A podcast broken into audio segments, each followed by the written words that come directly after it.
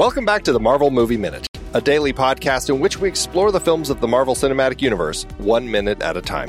In this, our fifth season, we are looking at Joe Johnston's 2011 film, Captain America The First Avenger. I'm Andy Nelson from the Next Reel Film Podcast.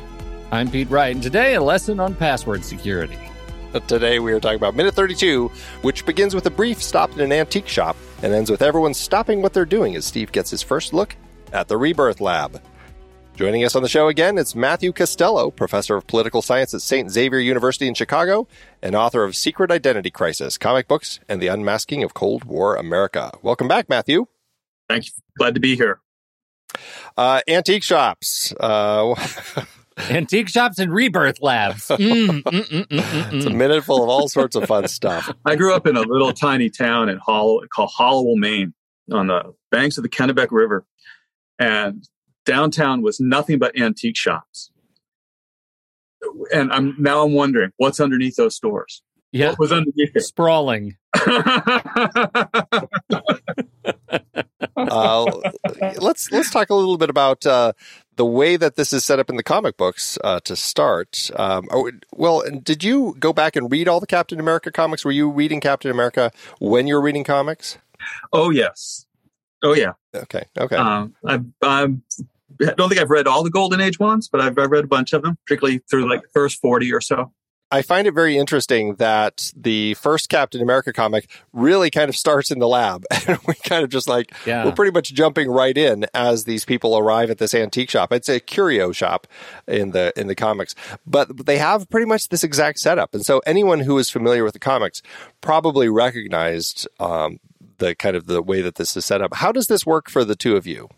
I actually thought it, uh, it works really well. Um, I in, in the comic, of course, the old lady is right? The the young spy in a mask. I really don't think there's any way they could have had that work without looking cheesy. Um, and we needed to have the Peggy set up there as well. Um, the comic book didn't give us any backstory on Steve, right? We don't really get any backstory on Steve in Brooklyn until the 1980s in a lot of ways. Um, and so we need that. I mean, that's, that's what gives us that context that tells us who he is, that, that pairs him with Peggy, that, that twins him with the Red Skull, that gives us that whole message the film is supposed to have about, right, humble democracy defeating the hubris of authoritarianism, right? Um, and so it works very, very well. I think it works really well. I, yeah, I think it does too. I don't. I don't think they could have started this movie like they did the comic and actually have it mean anything to us. Um, and and I love like the uh, you know, bef- before we started, Matthew called this the Get Smart Minute. I I love the mechanics of getting into the secret lab, and uh, I love and sort of resent them because you know now uh, one of my great dreams is to have a secret door behind the library. And I did a little research on this, and it turns out you can actually get like there are companies that now like mass market secret doors that you can install in your house. Once they're like manufacturing these on a line, it kind of takes all the all the spark out of it. Why, why do I want that? Everybody can have it. It's not special anymore. So oh, I, I like hear. the history of this because it still feels special at this point. It doesn't feel mass market. the secrets, secrets well kept. Uh, and so yeah, and the move from the antique shop into the lab, right? That that goes through these circuitous several doors you've got to pass through, which is what makes it look like a get smart moment.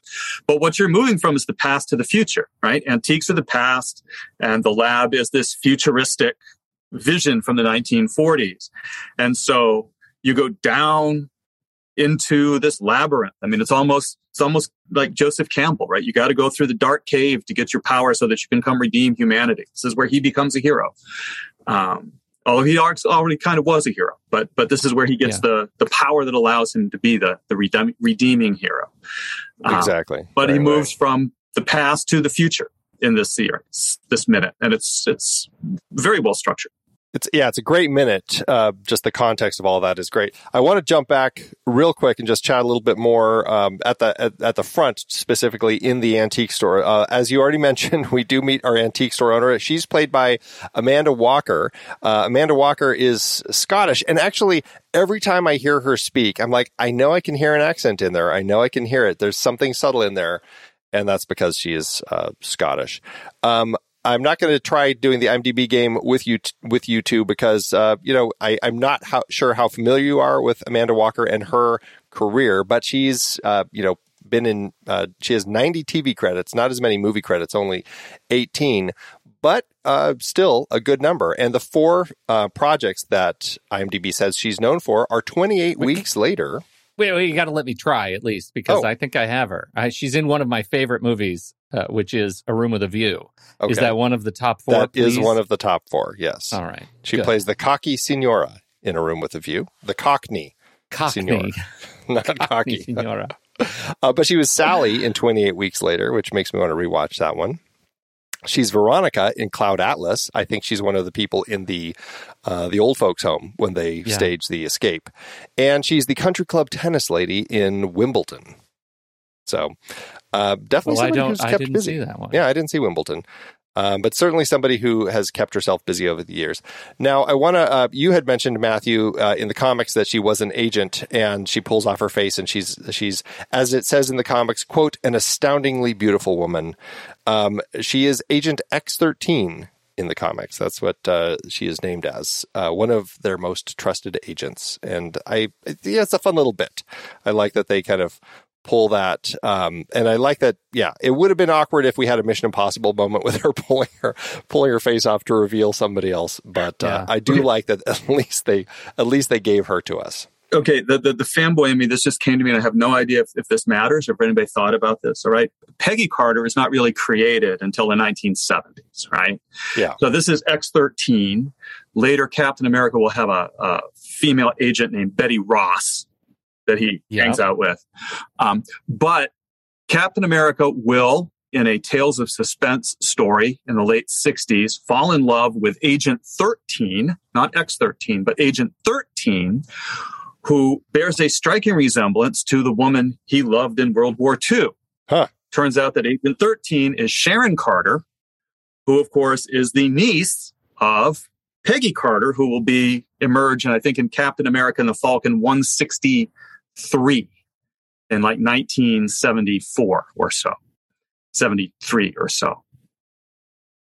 Does the X13, Agent 13, I mean, is it all tied together? Did, did they put all that together and think about it that sophisticatedly? No. But, you know, wouldn't it be nice? Uh, yeah, but you know what? I, I I I am sure that in the background they are playing around with that in some capacity. You know, they're like. Uh, it's probably you know the world of comics it's like the group of people at the time putting all this stuff together. And so you know 20 years later that group is putting these things together. And then 20 years after that the, that group is saying well what can we pull? And so i like how there's kind of this constant thread of these things being connected even if it always feels a little messy to me but it is kind of fun. I love that. Um, we we uh, just talking about their their code that they have here. I just have to read this because it's actually scripted even longer, which makes me love it all the more. Even though I can totally understand why they said, you know, do we really need them to keep going? They already kind of. We already get the joke that, you know, the whole wonderful weather this morning, isn't it? Yes, but I always carry an umbrella that whole gag. Here's the, the way that the script goes. Then the antique store owner says, I suppose you can't be too careful. Agent Carter, best to be prepared for a shift in the wind. Uh, and then the antique store owner, looking for anything in particular? Agent Carter, a dozen eggs and your finest selection of cheese. Antique store owner, I'm afraid you'd better try the nearest farm. Peggy Carter, I buy my milk at the store. wow, that At was which like an point, the Nazis have already won the war. yes, the Nazis just won. like can you imagine trying to remember all that it's like oh wait was this is this where he talked about the cheese or It's so natural, so natural. oh it that made me laugh when i was reading that i'm like God, this would have been i mean it would have been the spoof version of this right i mean that's the sort It of thing you would have had in uh like a will Get ferrell Smart. yeah right exactly and get smart where It would have been a just get smart bit. it would have just kept oh, going that's on a riot. Uh, That's so funny, riot. so funny. Uh, and w- before we go downstairs uh, or into the secret hallway, we do also get a reveal. Uh, and I like that we're kind of getting this sense. This seems like a nice little antique shop, but they're all of a sudden speaking in code. And we also reveal a secret button and a machine gun. Yes. Pete, did you want to talk about this gun? Well, I I feel like uh, you know it, it, allows us to talk about our very favorite website, the Internet Movie Firearms Database, uh, which which does tell us that this gun underneath the uh, uh under that's mounted underneath the desk uh, is the M1921 Thompson machine gun. Oh, Tommy gun. It was yeah, as a Tommy gun. Uh, this was a, this was the gangster gun during the Prohibition. Um, the the gun that made the twenties roar. Uh, apparently, this is a media myth. The gun was far too expensive for an average thug. It was two hundred dollars with a single twenty round magazine, equivalent to about twenty eight hundred in today's dollars. Uh, it, it, it says it's heavy and hard to conceal, but I don't know. Our secret agent old lady has concealed it just fine. Well, maybe uh, maybe under your coat, it's a little harder. To... Yeah, right. Exactly. You need much more of a harness or a truss. Uh, so, um, uh, John Dillinger, uh, George Machine Gun Kelly, Al Capone, all uh, famed lovers of the Tommy gun. Uh, it was originally only intended for military and police use, and only was marketed as the gun that safeguards the innocent and providing a level of firepower that would send cowardly criminals running for cover considering that a fully automatic weapon with a good amount of recoil isn't exactly the safest way to ensure no innocent bystanders are hurt, it didn't take off uh, in this role and hit the civilian market. Whew. Uh, so um, that's the Tommy gun, M1921 Thompson submachine gun, uh, and uh, we we get to see a little bit of that coming soon. Well, and I'd like to say it's not a mantelpiece. But do you think we'll be talking right. about this at there another is, point? there is a gun. Yeah. Chekhov's gun under the counter. Yeah. is that what they call that? Oh, we have mysterious people standing outside. There's a gun under the counter. Yeah, I feel like I feel like things are afoot. I feel like things are afoot here. Um, but yes, now we go through this secret door into this hallway, and you know, I feel like there was this period, and I don't know when it started or ended, but medical, like the world of medical and science and stuff had kind of this greenish look to it. Do you both know what I'm talking about? Kind of like everything is kind of like an, like that kind of sick green feel, which seems so weird for medical, but yeah, no, it's, uh, that's the, I, I still get that feeling when I go into a hospital. Like even though they've changed, I still get a little bit sickly green.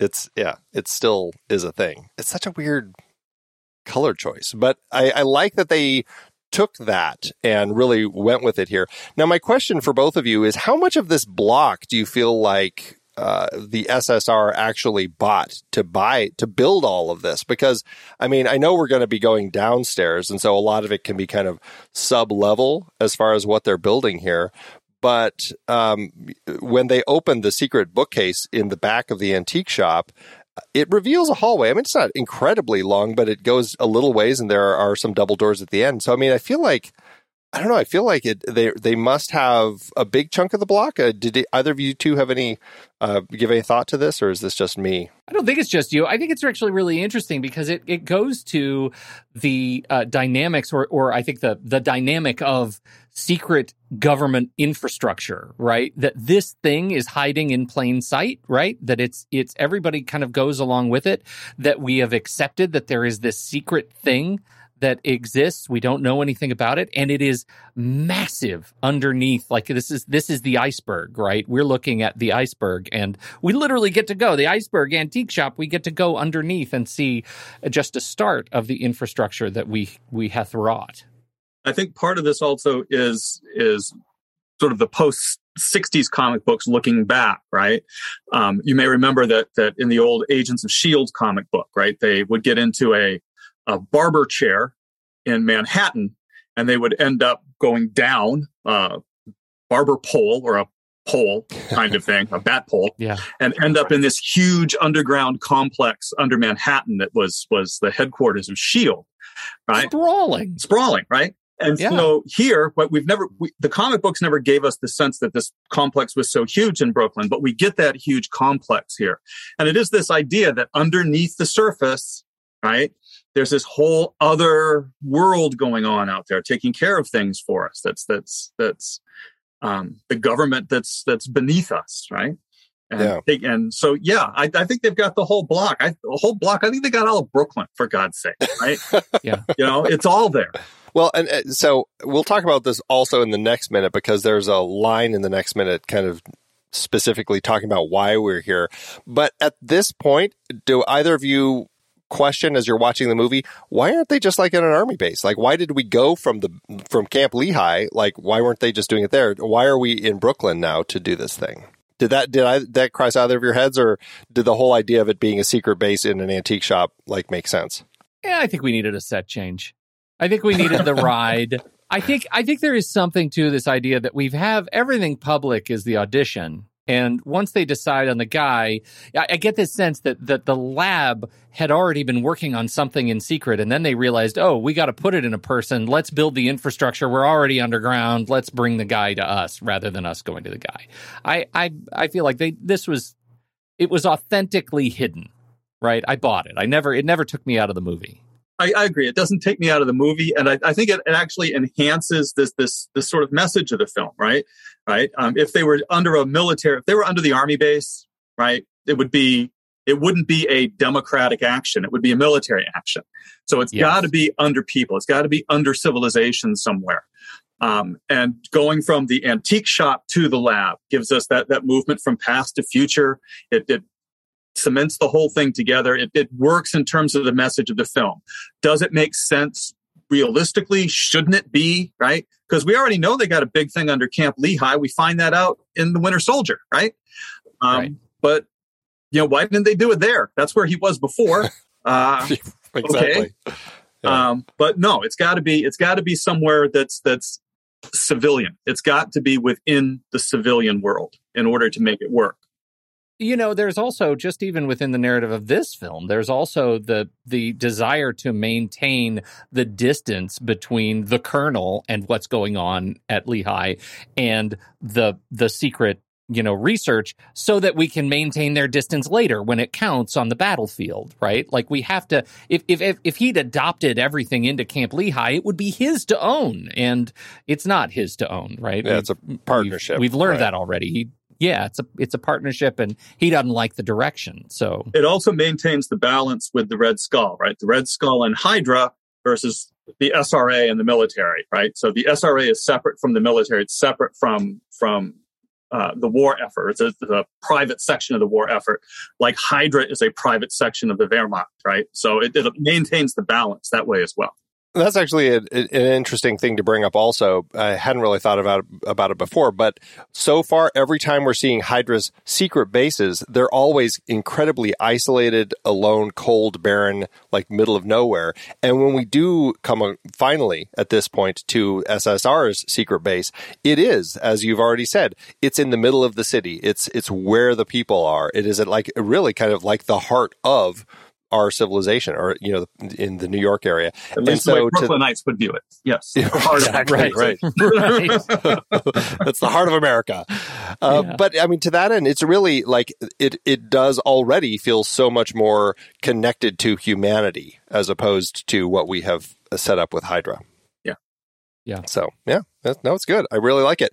We're at this point. We we get to the end of this minute. Uh, Steve and Peggy walk in fantastic reveal. Like the way uh, you already talked about this, Matthew, but just the way that we get the reveals of them walking through the long hallway. The doors are opened by these MPs and they step out on this catwalk and, and look over at the, the rebirth lab. And we have all of this machinery, people milling about everywhere, very few of them credited. So I can't really talk about many of them. Um, and then uh, everybody stops and stares as, as Steve looks at them. And that's kind of the end of the minute. Um, it's great. It's a fantastic setup for what is to come. Yeah, and we get Steve's reaction shot. I mean that that camera set so that what we watch is the door open and Steve and Peggy walk through and Steve walks into the shot. Yeah. And then yeah. we get his face. And then we do the reverse shot of everyone looking up at him. Um, but it's really his face that that sort of whoa. What the hell is all this? Heck yeah. all this. Yeah. Right? Yeah, I love that shot too because it's a crane shot, right? The crane is coming up from the floor below and we get to we get to meet them on that angle. It's like the future is coming up to meet him, you know, and that that sort of visual metaphor for his experience works really well for me. How do you uh, how do you feel that the CG work to kind of create this this puny Steve works, Matthew? I think it works well. I, you know, it's um, and strangely enough, it seems to hold up, which means, which suggests it works even better. I mean, if you watch like Forrest Gump today, mm-hmm. and all that stuff with the voices that they did, it doesn't work. It just it looks fake, right? You mean like you mean the like talking to the presidents and stuff? Right, that sort of thing. Here, right, it still works. I mean, maybe we're just not far enough away from it. We haven't developed more, but the body double, the connection of the head to the, the body double, it just, it's it's almost seamless. It works very well. Um, it's it's there are only a couple of moments when it seems a little cheesy, um, but they're rare and they're passing. And I, I, I'm actually I was very impressed with this still, and watching it again, I was still impressed with it at just how little you think about it. Right. Yes. For me, I just, I constantly marvel at, oh, right. That's not a real whole guy. Yeah. It yeah, looks like yeah. a real whole guy. Yeah, there are there are moments here and there. Like there were some in the car uh, right before this where it's uh, you know there's always just like a little bit like it it, it I I stopped buying it for a second, but then as soon as they cut back, suddenly it's working again. And so it's it yeah, all, I'd say 95% of the time I'm right there with it. It's great. The worst part for me was the the fight in the alley, right? Where he's, you know, um, it's just, that was just, there was just something a little off on that one, but most of the rest of it worked fine for me.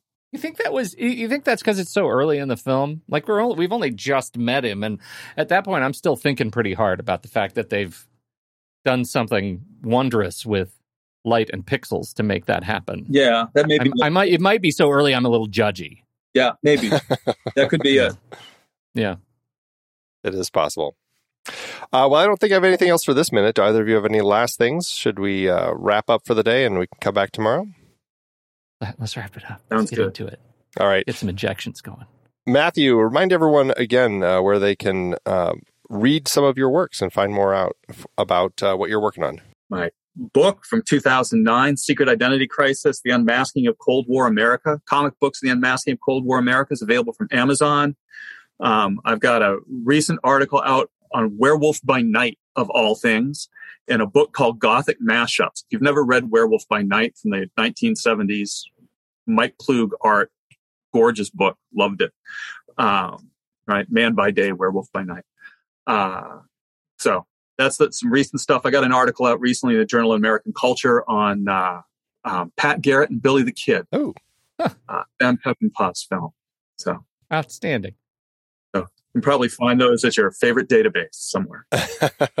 you certainly are covering the gamut. You've got the the Marvel, the superheroes. You've got the the horror comics. You've got the westerns. all over the place. It's fantastic. Yeah, I was I was uh, I was an administrator for several years and got nothing published, and then I stopped being an administrator, and I had all this stuff pent, pent up, and suddenly, poof, all kinds of stuff came out of me.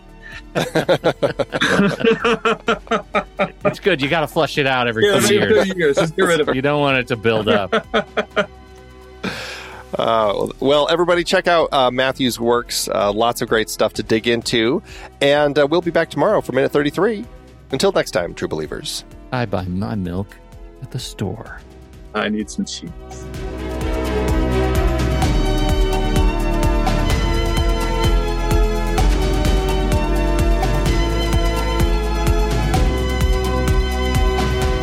Marvel Movie Minute is a production of True Story FM, engineering by Andy Nelson. This season's music is Spread the News by Anthony Vega, and this season's show art is by Winston Yabo. Find the show at truestory.fm, and if your podcast app allows ratings and reviews, consider doing that for this show.